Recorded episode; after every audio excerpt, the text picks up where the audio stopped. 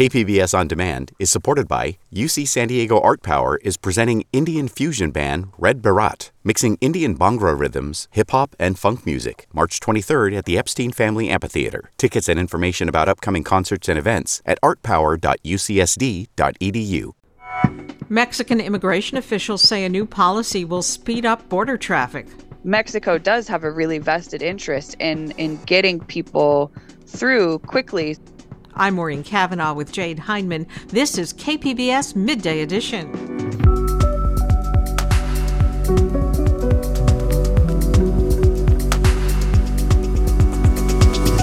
San Diego considers banning the sale and use of styrofoam. It would affect restaurants that everyone already knows about, but also a lot of retail stores. What happens when science gets involved in museum design? And a review of a gender bending production of As You Like It at La Jolla Playhouse. That's ahead on Midday Edition.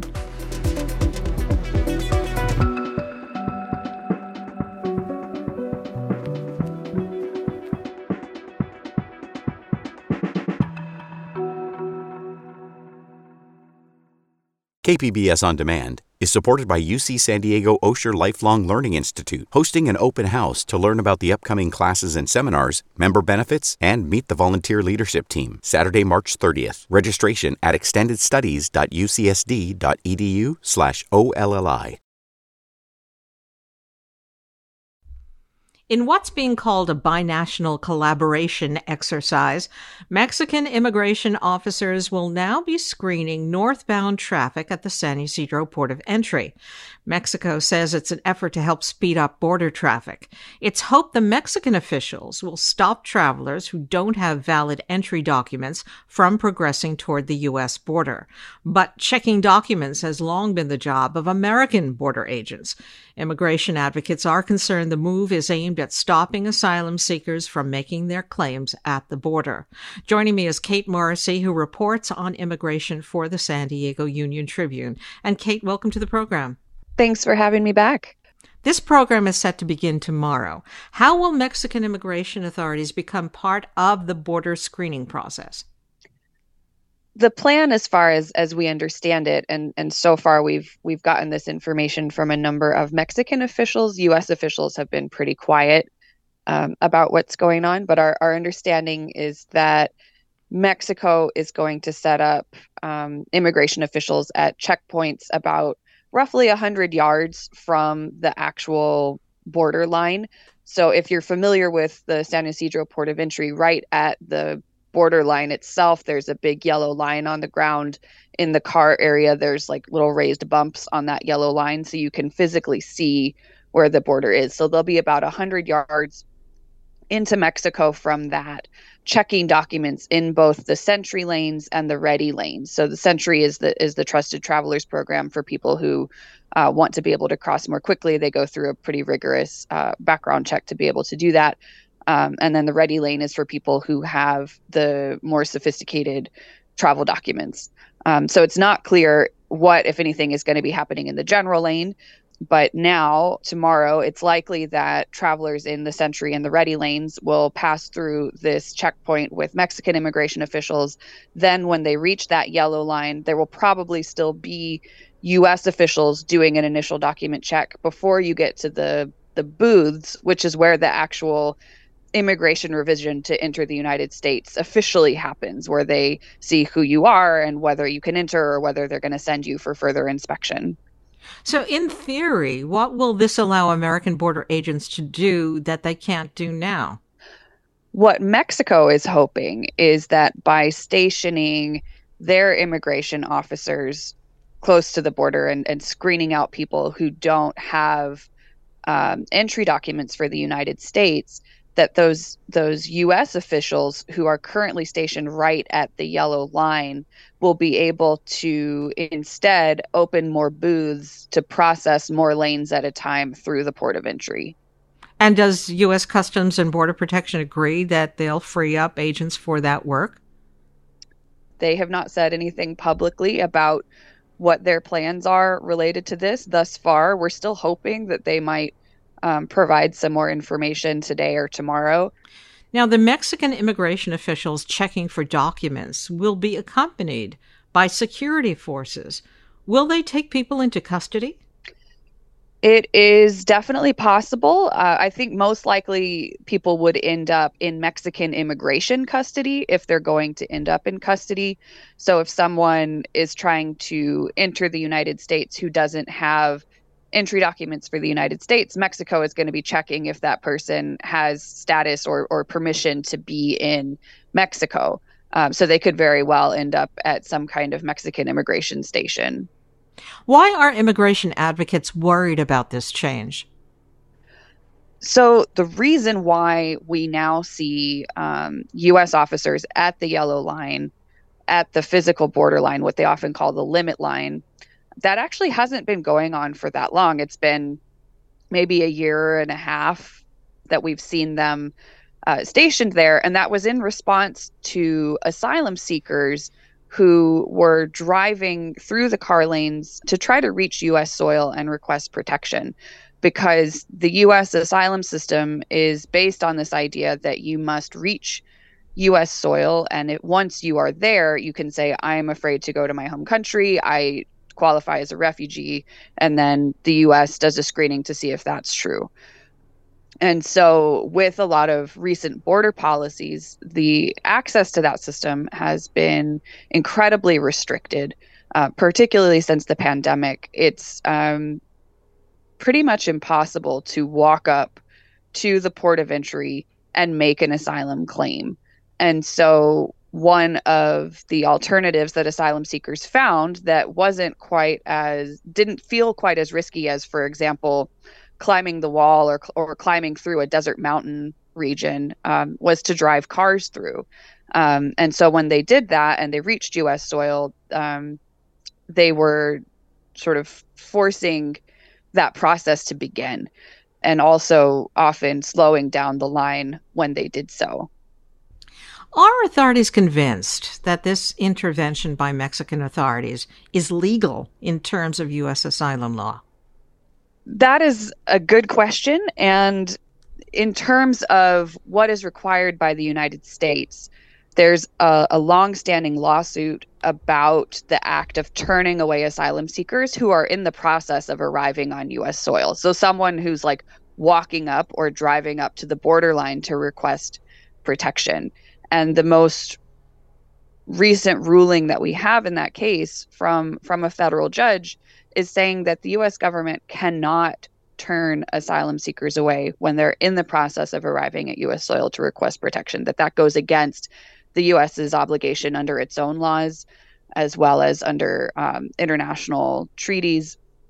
And so now that the US is asking Mexico to do some of that work for it it's bringing Mexico into that already sort of questionable legal situation and when I spoke with a, with an attorney who's actually a Mexican attorney, um, familiar with you know, so more familiar with the particular laws and and, and constructions in in Mexico, uh, she's also very concerned about Mexico getting involved in this and thinks that will likely open the country up to its own lawsuit over this issue.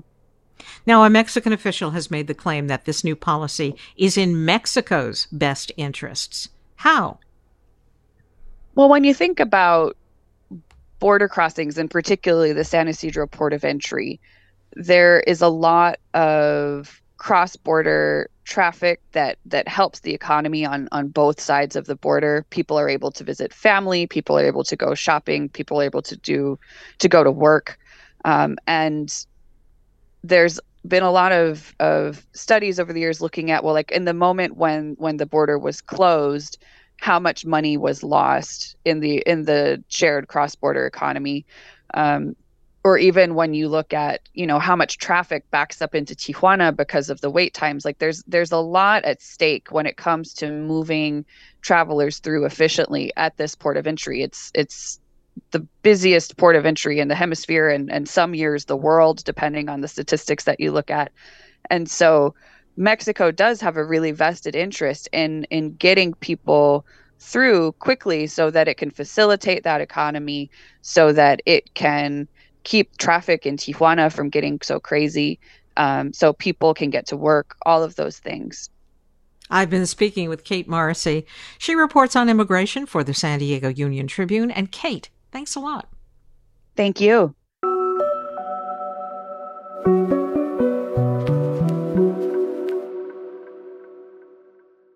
San Diego could soon be saying farewell to styrofoam as the city council is set to hear a proposal tomorrow that would ban the sale and usage of the product within the city.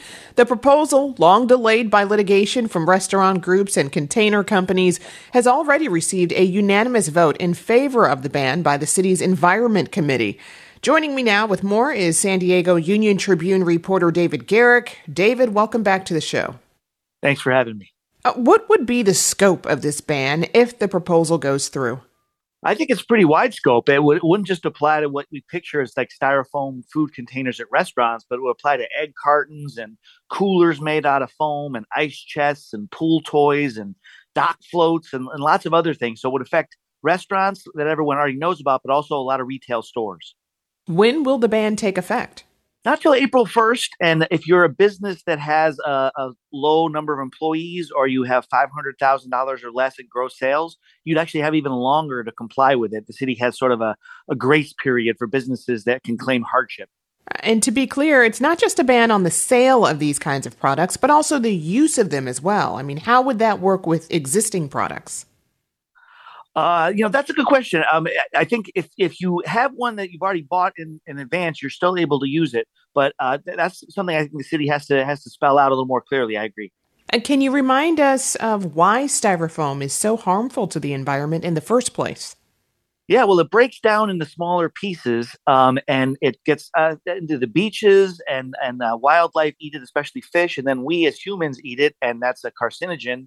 Um, so it's killing, you know, wildlife along the beaches, and then eventually it's damaging human health. To that point, environmental groups seem to be unanimously in support of this ban. What are they saying? Yeah, they've been lobbying for this for a long time. There's about 130 cities in California that have done it, but San Diego is the largest. Los Angeles is talking about it, but they haven't quite done it yet. Um, you know, and, and the environmental, uh, I guess, coalition has sort of led this charge for a long time. Uh, and it, locally, uh, Carlsbad, Encinitas, Solana Beach, Del Mar, and Imperial Beach have already banned it. And it's not a coincidence; those are all coastal cities because that's sort of the areas where it gets the most attention because of the impact on fish and, and sea wildlife. Right. And conversely, local restaurant groups not so thrilled about the prospect of styrofoam going away. Uh, what would this ban mean for local businesses? Well, I think it's a key distinction to make is that national chains like, you know, Panera, they, they switched away from foam years and years ago because of national public pressure. It really affects the smaller businesses, the sort of one-off taco shop or pizza place or, you know, takeout joint uh, that, you know, still serves uh, the foam containers because they cost a little less money, um, you know, and they're trying to save money here and there because they don't have deep pockets like a national chain. So unfortunately, it's the national chains who can most afford to deal with this already have dealt with it, and it's going to fall on the little guys. And I think that's why the city has these hardship exemptions because they understand that a lot of these little taco shops are making barely making ends meet, barely staying in business, and so to add a new expense onto what they're already facing would be, you know, a hardship. And this proposal was wrapped up in litigation for years. Uh, why is that? Well, it's interesting that San Diego, there were like 120 cities that did it before San Diego, but the Restaurant Association and then a container company, um, basically, the, the, they, they make the foam containers. They decided to use San Diego as an example. They said, we're going to stop this one. San Diego is the biggest city that's done this. We're going to sue San Diego. Uh, and basically, they were just trying to stall, I guess, because I think they knew that their suit probably wouldn't be successful, but they forced San Diego to do a co- comprehensive environmental analysis of the ban to make sure that it wasn't causing any extra, you know, environmental impact. And a lot of people thought that was kind of ironic, but their argument was that for for the companies for the restaurants to get the paper products the trucks would have to travel farther and the paper products way more uh, it was kind of a convoluted argument but th- that they ended up completing the analysis and, and determining that there wasn't an impact Wow, what a stretch there. And uh, as you mentioned, you know, groups had argued that a study needed to be conducted to see how bad styrofoam really is for the environment. Um, what were the findings of that study? Yeah, that just doesn't biodegrade, I think is the biggest thing, right? I mean, it's just it, it just shrinks into smaller pieces. So it just lasts forever. Um, you know, and and interesting that the state has actually passed a sort of a, a, a I guess you call it's not a ban, but uh, because the foam industry says that they can recycle it and reduce uh, the amount of it that appears in landfills, there's a state law that would ban it. That basically in 2025 it would be completely banned if they if those sort of arguments about reduced amounts of foam in landfill don't come true. Of calling the industry's bluff. Uh, local lawmakers have proposed some suggested amendments to this ban. What can you tell us about that? Well, uh, uh Dr. Jennifer Campbell had suggested that maybe boogie boards should be banned. The ban does not, I want to make it clear, does not, uh, the new foam law does not ban those. But she said that even though they're sealed, and that's the city's reasoning for not banning them, a lot of times the seal breaks and the foam does get out and does end up in the you know mouths of fish and, and sea life. Uh, I don't know whether the city will add that. It seemed like there wasn't a lot of uh, enthusiasm about it, but Dr. Campbell uh, did propose that. and Marni von Wilpert proposed that the city ban uh, the use of plastic straws completely. The foam ban does address plastic straws and uh, utensils, uh, basically saying that you can that the restaurants can no longer hand them out unless the customer requests them, which would be a significant change in San Diego because now they just hand you the straw; they don't even care if you want it. So, and under the new law, you will have to actually request it. But Von Wilpert wants to go even beyond that and say no plastic straws, even if people request them. I've been speaking with San Diego Union Tribune reporter David Garrick. David, thank you for joining us. Thanks for having me.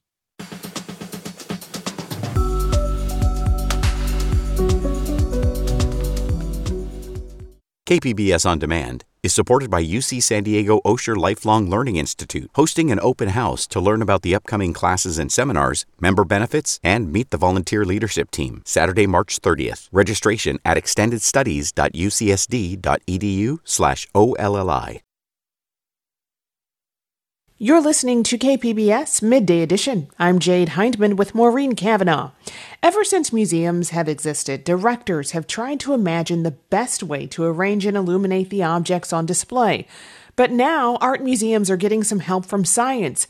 KPBS SciTech reporter Thomas Fudge has this story about an experiment that tries to determine what museum goers really want to see. A video taken at the Los Angeles County Museum of Art shows museum visitors at a pottery exhibit. They approach a display case, circle it, and stand for a short time looking at it before moving on. The video is one small piece of visual data the Salk Institute will examine to find out how people interact with art objects. Professor Tom Albright, a neuroscientist at Salk, says the people in the videos are converted by a computer to stick figures to analyze their movements like pointing or standing in front of an object for some extended period of time or turning and talking to a friend who came into the museum with them. And we can then look at the frequency of all those events, when they occur, when somebody moves through the gallery, what's the path that somebody takes as they move through the gallery. Cameras are installed near the top of the 20 foot walls that surround the pottery exhibit to capture the movement of the visitors. Albright says this experiment, funded by the National Science Foundation, has two goals. One is focusing on creating a good museum exhibit. How can we optimize the placement of objects in the gallery? to facilitate learning on the part of the visitors. Then there's the scientific part. The second goal is to understand how people behave, how visual information and access to, to the motor access to the space affects the choices they make. The Salk Institute is partnering with the LA County Museum of Art, where people's behavior in a gallery is being examined. Victoria Behner is director of exhibition design at LACMA. She says for all the anecdotes they've heard and observational studies they've done, she thinks this study will provide better information about how to engage museum visitors. This study will provide us with some really great data that um, we can then use towards future decision making. And then when we go, well, we know that this is what happens, but we want to do something else anyway, then at least we know what we're doing. And as we move around it, the work really changes. In La Jolla at the Museum of Contemporary Art San Diego, senior curator Jill Dawsey shows me an eight foot tall sculpture made from resin. You know, when you're standing straight on, it has rounded corners, and yet as you move around, you see the sides have sharp edges. This sculpture is clearly the star of the exhibit. As you enter the gallery, it's the first thing you see. It's translucent and changes color as you move around it and as the gallery's natural light fades or brightens. Dawsey says just putting two artworks in the same space makes a statement about the story you want to tell. And so we think carefully about how we are creating meaning. We think about the spacing of art objects, how much space goes between them. We think about sight lines and how we are going to, um, you know, stage an artwork to pull a visitor forward into a room. And she says you've got to put a sculpture in a place where a visitor isn't going to back into it when they're looking at a painting on the wall. Dawson looks forward to the findings of the Salk Institute study. I think it would be fascinating to see what they learn because in my experience visitors you know navigate the museum in their own idiosyncratic ways. But it would be helpful to know um, you know the pace at which people are moving through the galleries and how often um, artworks really do serve as conversation pieces the Salk Institute's Tom Albright says scientists will manipulate the exhibit at the LA County Museum of Art to see how that affects visitor behavior. Descriptive text alongside the artwork will be shortened or expanded. The location of artworks will be moved around. The exhibit is called Conversing in Clay Ceramics from the LACMA Collection. It will be open until May 23rd of next year. Thomas Fudge, KPBS News.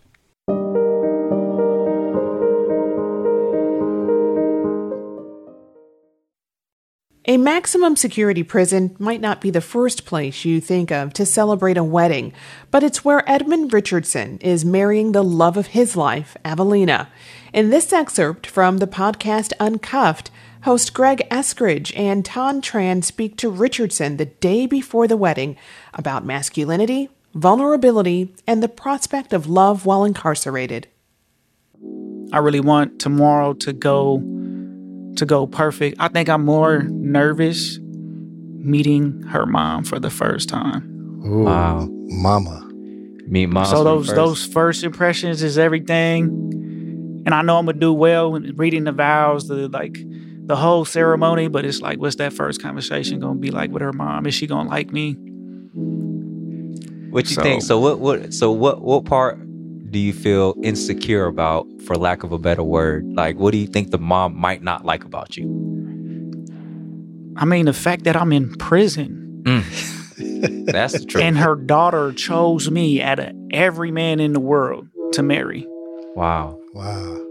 I can only imagine what a mother mother is going through right now. You know what I'm saying? Like, hey, mom, I'm about to get married. Probably excited, like to who? This guy that's in prison. um, a, hey, it's funny, but that's that's literally what it is, bro. It it's, is. It's I'm not about to go marry a a doctor or mm. lawyer or this pillar of the community. I'm marrying someone who committed a crime and who is incarcerated. Wow. Not only incarcerated, but serving a long time. Right. A life sentence. A life sentence, man. Wow. So Evan, so I have a question. I have a question. Go so ahead, man. It's the day before your wedding. What are you doing to prepare for this wedding? Hey, yeah, but Evan looks sharp, man. So I'm waiting. So I got my clothes ironed. I'm so prepared. Mm. Like I'm so prepared. I'm so ready for this moment. There's just one last thing that I have to do, and that's something that you suggested to me yesterday, was adding a paragraph just about who she is and what she means to me and the impact that she's had on my life. In your vows. In my vows. Absolutely. I, have been seeing you've been practicing your vows for like more than a week now. And it's bananas to me just watching you like just I just been seeing you just head down, focus, typing, retyping, and finally yesterday I'm like, bruh, you've been working on this thing for like a week, bro. Let me let me let me get a bar of these vows, man. Right, right, right, right. let me get a bar of this thing, man. Like you seem so intense. Yeah. I said, man, I gotta get a sample, man. I don't care if I'm the best man I'm here the day of. And then you read it for me. And I swear to God, I teared up, bro. I feel like I was getting married. I felt like he was gonna try to propose to me or something. I was like, man, this is too good, man. This is fire. and it's crazy just being incarcerated and having this big moment, like all the things you do to prepare and all the things you can't do to prepare. You know? Yeah.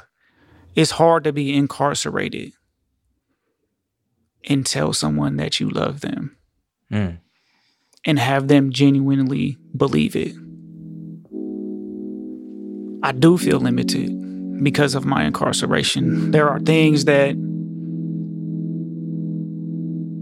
I genuinely can't give her. Hmm. But what I can do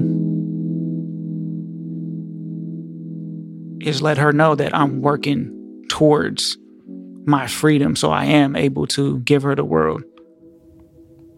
And it, it, it does take like there has to be something special about someone who is incarcerated and can still reach out into the world and find love. Mm. Like love like there are a lot of things that that that just cannot get inside of a prison, right?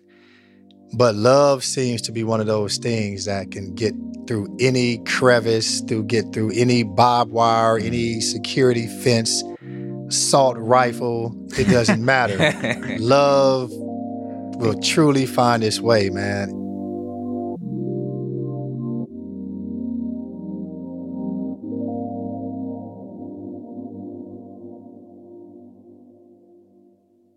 My fiance asked me a couple weeks ago, how do you know I'm the one? Mm. And I really sat there and just thought about it. And I didn't have no profound answer, but I it was like a feeling, like I just I just know. I just know. And she was not content with that answer. yeah, yeah, yeah. You know what I'm saying? I'm not, con- I'm not, I'm content, not content with, that, with that, man. Hell no. yeah, I just know. So they stopped saying that 50 years ago. but it is it's like something that I can't put into words. Mm. Like when I look at you, I know that I want to spend the rest of my life with you. Mm. When you are ready to make a commitment, you just know. During my 10 and a half years incarcerated, I've been more familiar with heartbreak than mm. with love in here, right?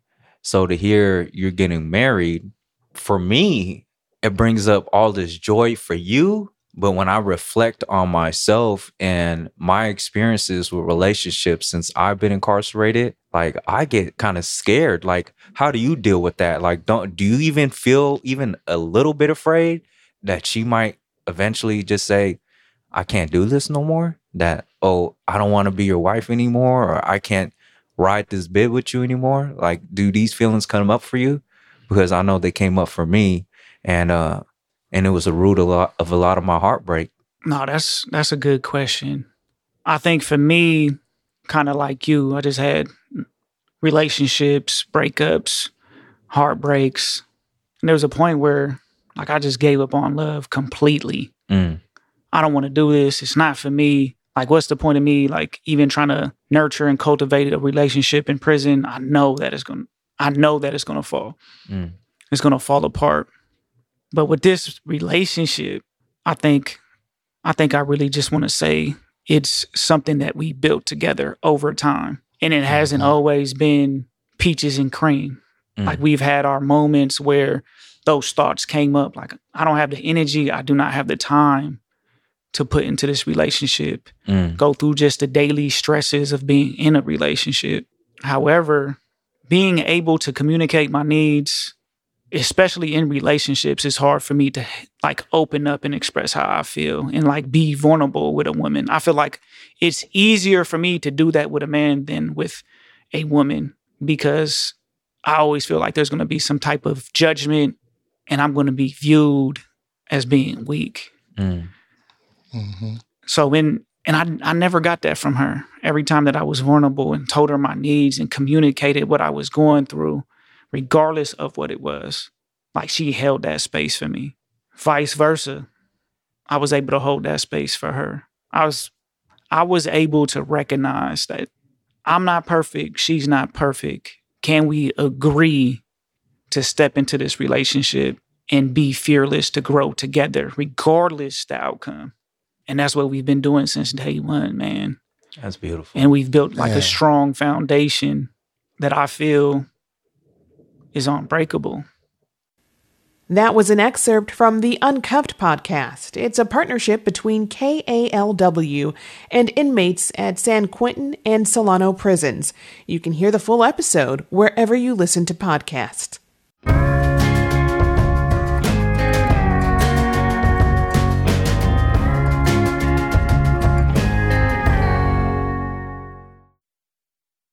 KPBS On Demand is supported by UC San Diego Osher Lifelong Learning Institute, hosting an open house to learn about the upcoming classes and seminars, member benefits, and meet the volunteer leadership team. Saturday, March 30th. Registration at extendedstudies.ucsd.edu/olli. This is KPBS Midday Edition. I'm Maureen Cavanaugh with Jade Hindman. In Shakespeare's romantic comedy As You Like It, Rosalind and Orlando meet at court but don't truly fall in love until they're banished to the forest. La Jolla Playhouse offers a reimagined play where identities can be fully explored through a cast of trans, non binary, and queer performers. KPBS arts reporter Beth Accomando spoke with the play's dramaturge Regina Victor about giving the Bard's 423 year old play a genderful makeover. Regina, you are a dramaturg on this, so explain what that role is for people. Yes, so this is my favorite question. Um, but I always say a dramaturg comes in three categories, right? There's world building dramaturgy, where uh, you work on a new play and you're figuring out the rules and dynamics of the world. And then you have historical dramaturgy, which you might think of for Shakespeare, right? Of what was happening with kings or politics or whatever might be helpful to the play that you're working on.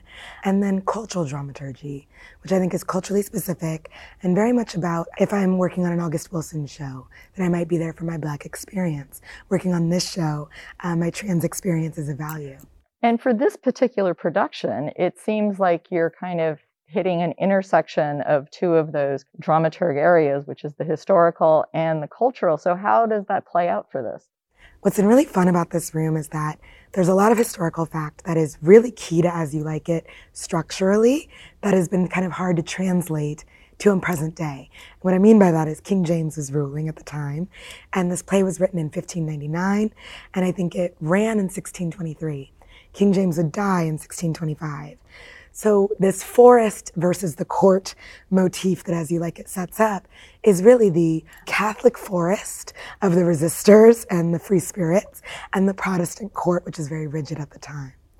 And so for us, our production is the binary court and the free genderful forest.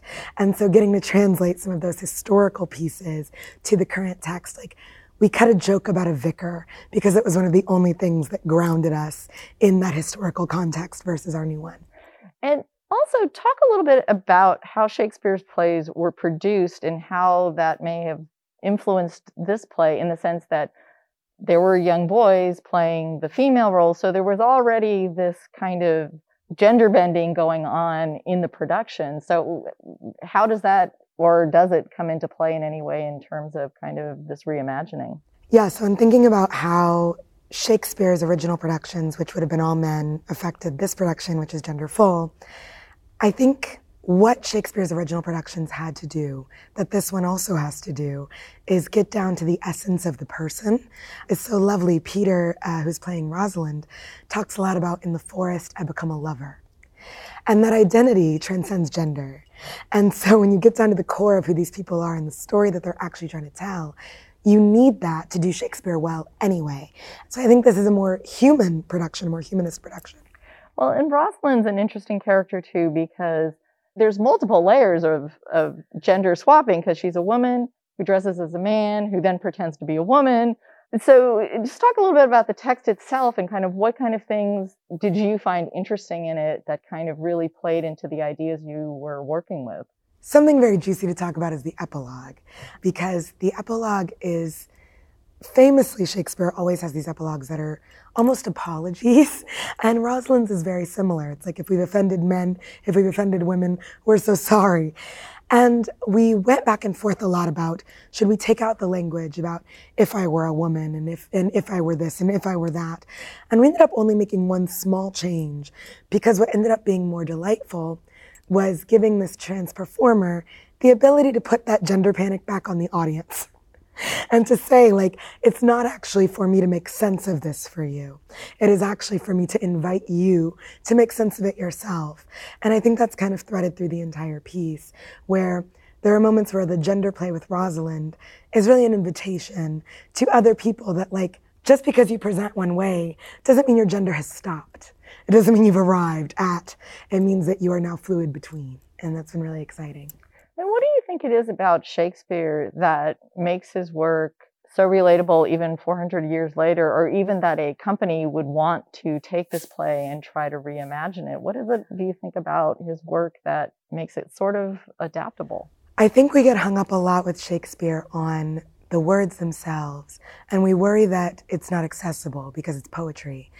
But I find that once you get inside it, you break it down, it's some of the most relatable topics that you could ever think about. So, falling in love for the first time ever, learning to express yourself through words for the first time rather than anger, right? In Orlando's experience.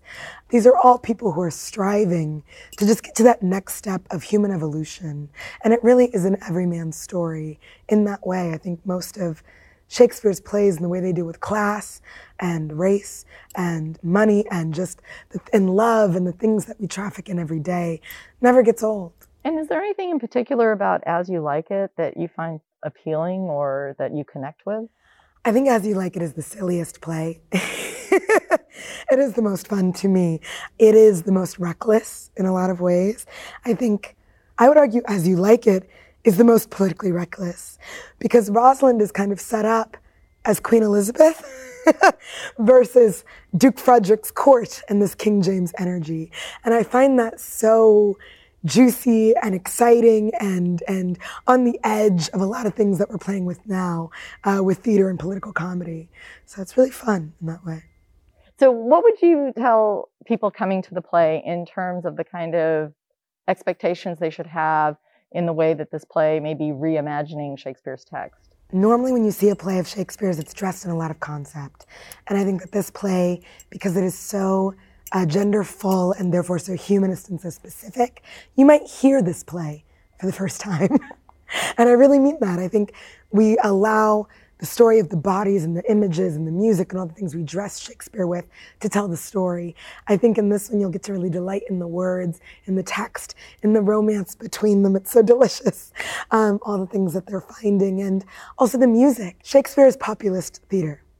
And so what T. Carlisa, our composer, is doing is taking all the Hey Nonny songs out and replacing them with modern contemporary pop songs because that's what they were at the time. So we have this beautiful motif too of like, what do these songs mean to the general population, to the queer community? And it really grounds the show in a new way. And you will be understudying a couple of the roles. Talk about Orlando's character and what you find kind of interesting or challenging about it. Orlando is a beautiful character in that he gets this really great strongman journey that really mimics Hercules. And he goes through all of these labors of love and he fights a lion in the forest and he re- reconciles with his brother. There's all these beautiful things that happen to him. And at the end of the play, he's really this lover and this poet.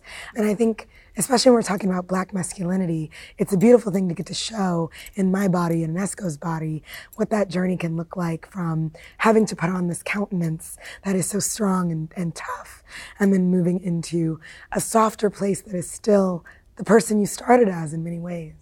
All right. Well, I want to thank you very much for talking about As You Like It. Thank you. Thank you so much. I'm excited for you to come. That was Beth Accomando speaking with Regina Victor. La Jolla Playhouse's As You Like It begins preview performances tomorrow and then runs through December 11th at the Potiker Theater.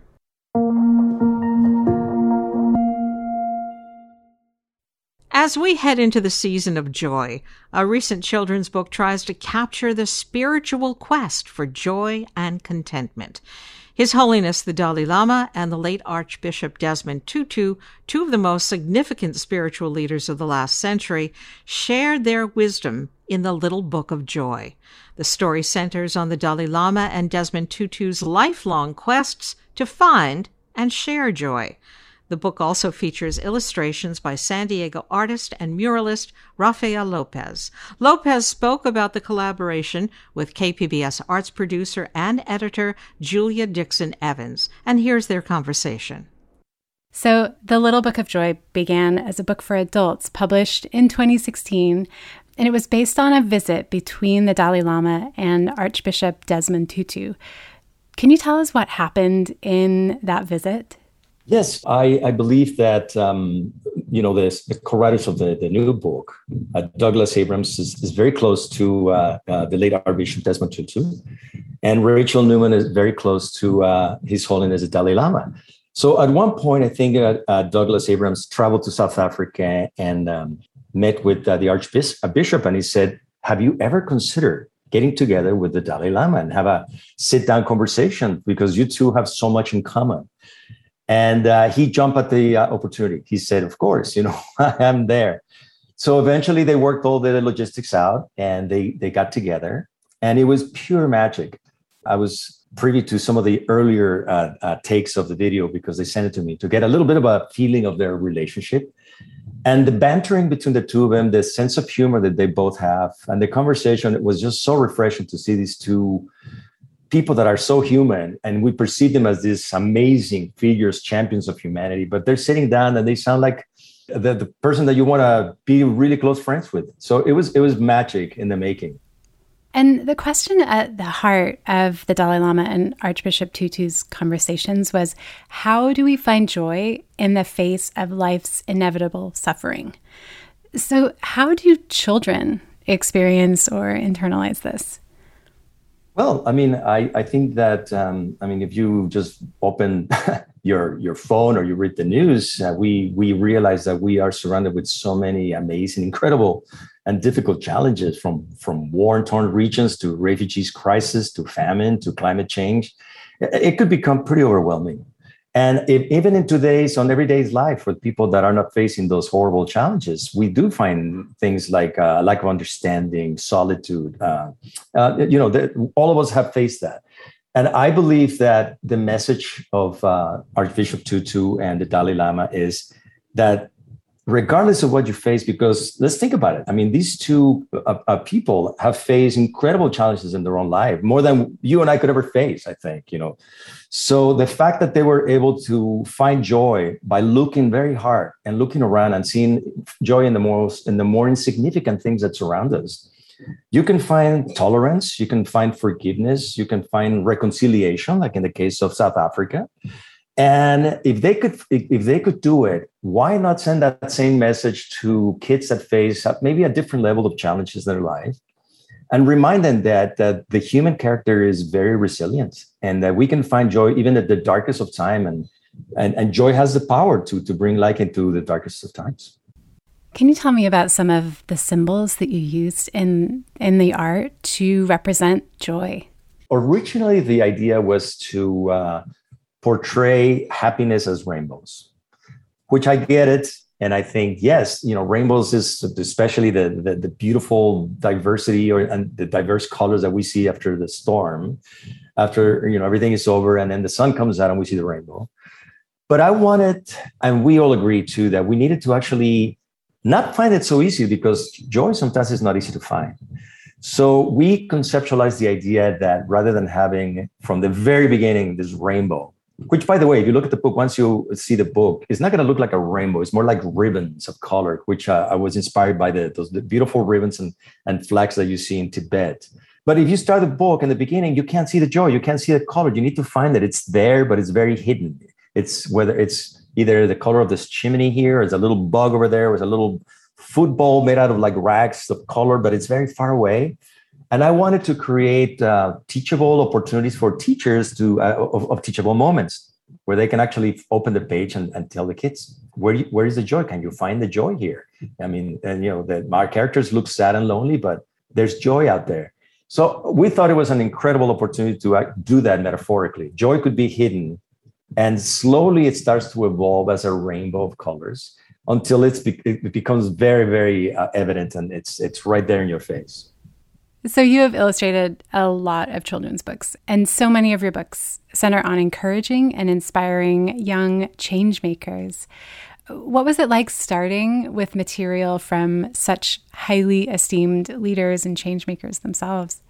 Well, first of all, uh, it's pretty surreal, right? When you get the call and they said, uh, you know, they want you to be the illustrator for these two champions of uh, peace, the world peace and and world understanding. So uh, I was I was pretty floored. it took me a couple of days to realize uh, the significance of doing this, and incredibly honored I, I, I thought that I needed to do my best work to really represent their message as best as I could. And uh, I've always been attracted to stories of um, underdogs. I mean, being a, an immigrant myself, uh, my mother was uh, wanted to become an architect when she was in, in, in the 1950s in Mexico, where no one, no woman would ever dare to become an architect at the time. You know, they were all men, and uh, uh, you know, having a, a, a, a kid with special needs as well.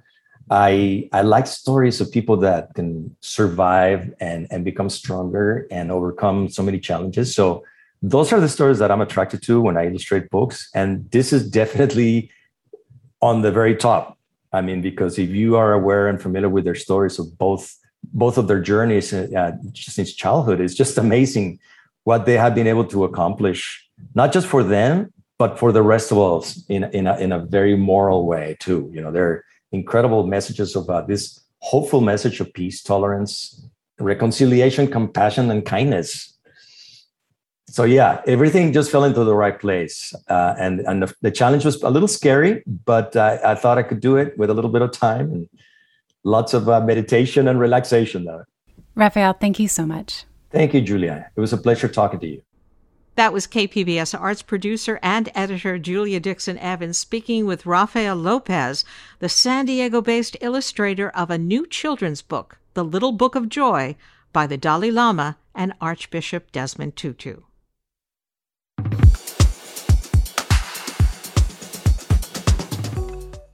KPBS On Demand is supported by the University of San Diego, offering professional and continuing education courses in the areas of business, education, healthcare, and engineering. For enrollment opportunities, visit pce.sandiego.edu.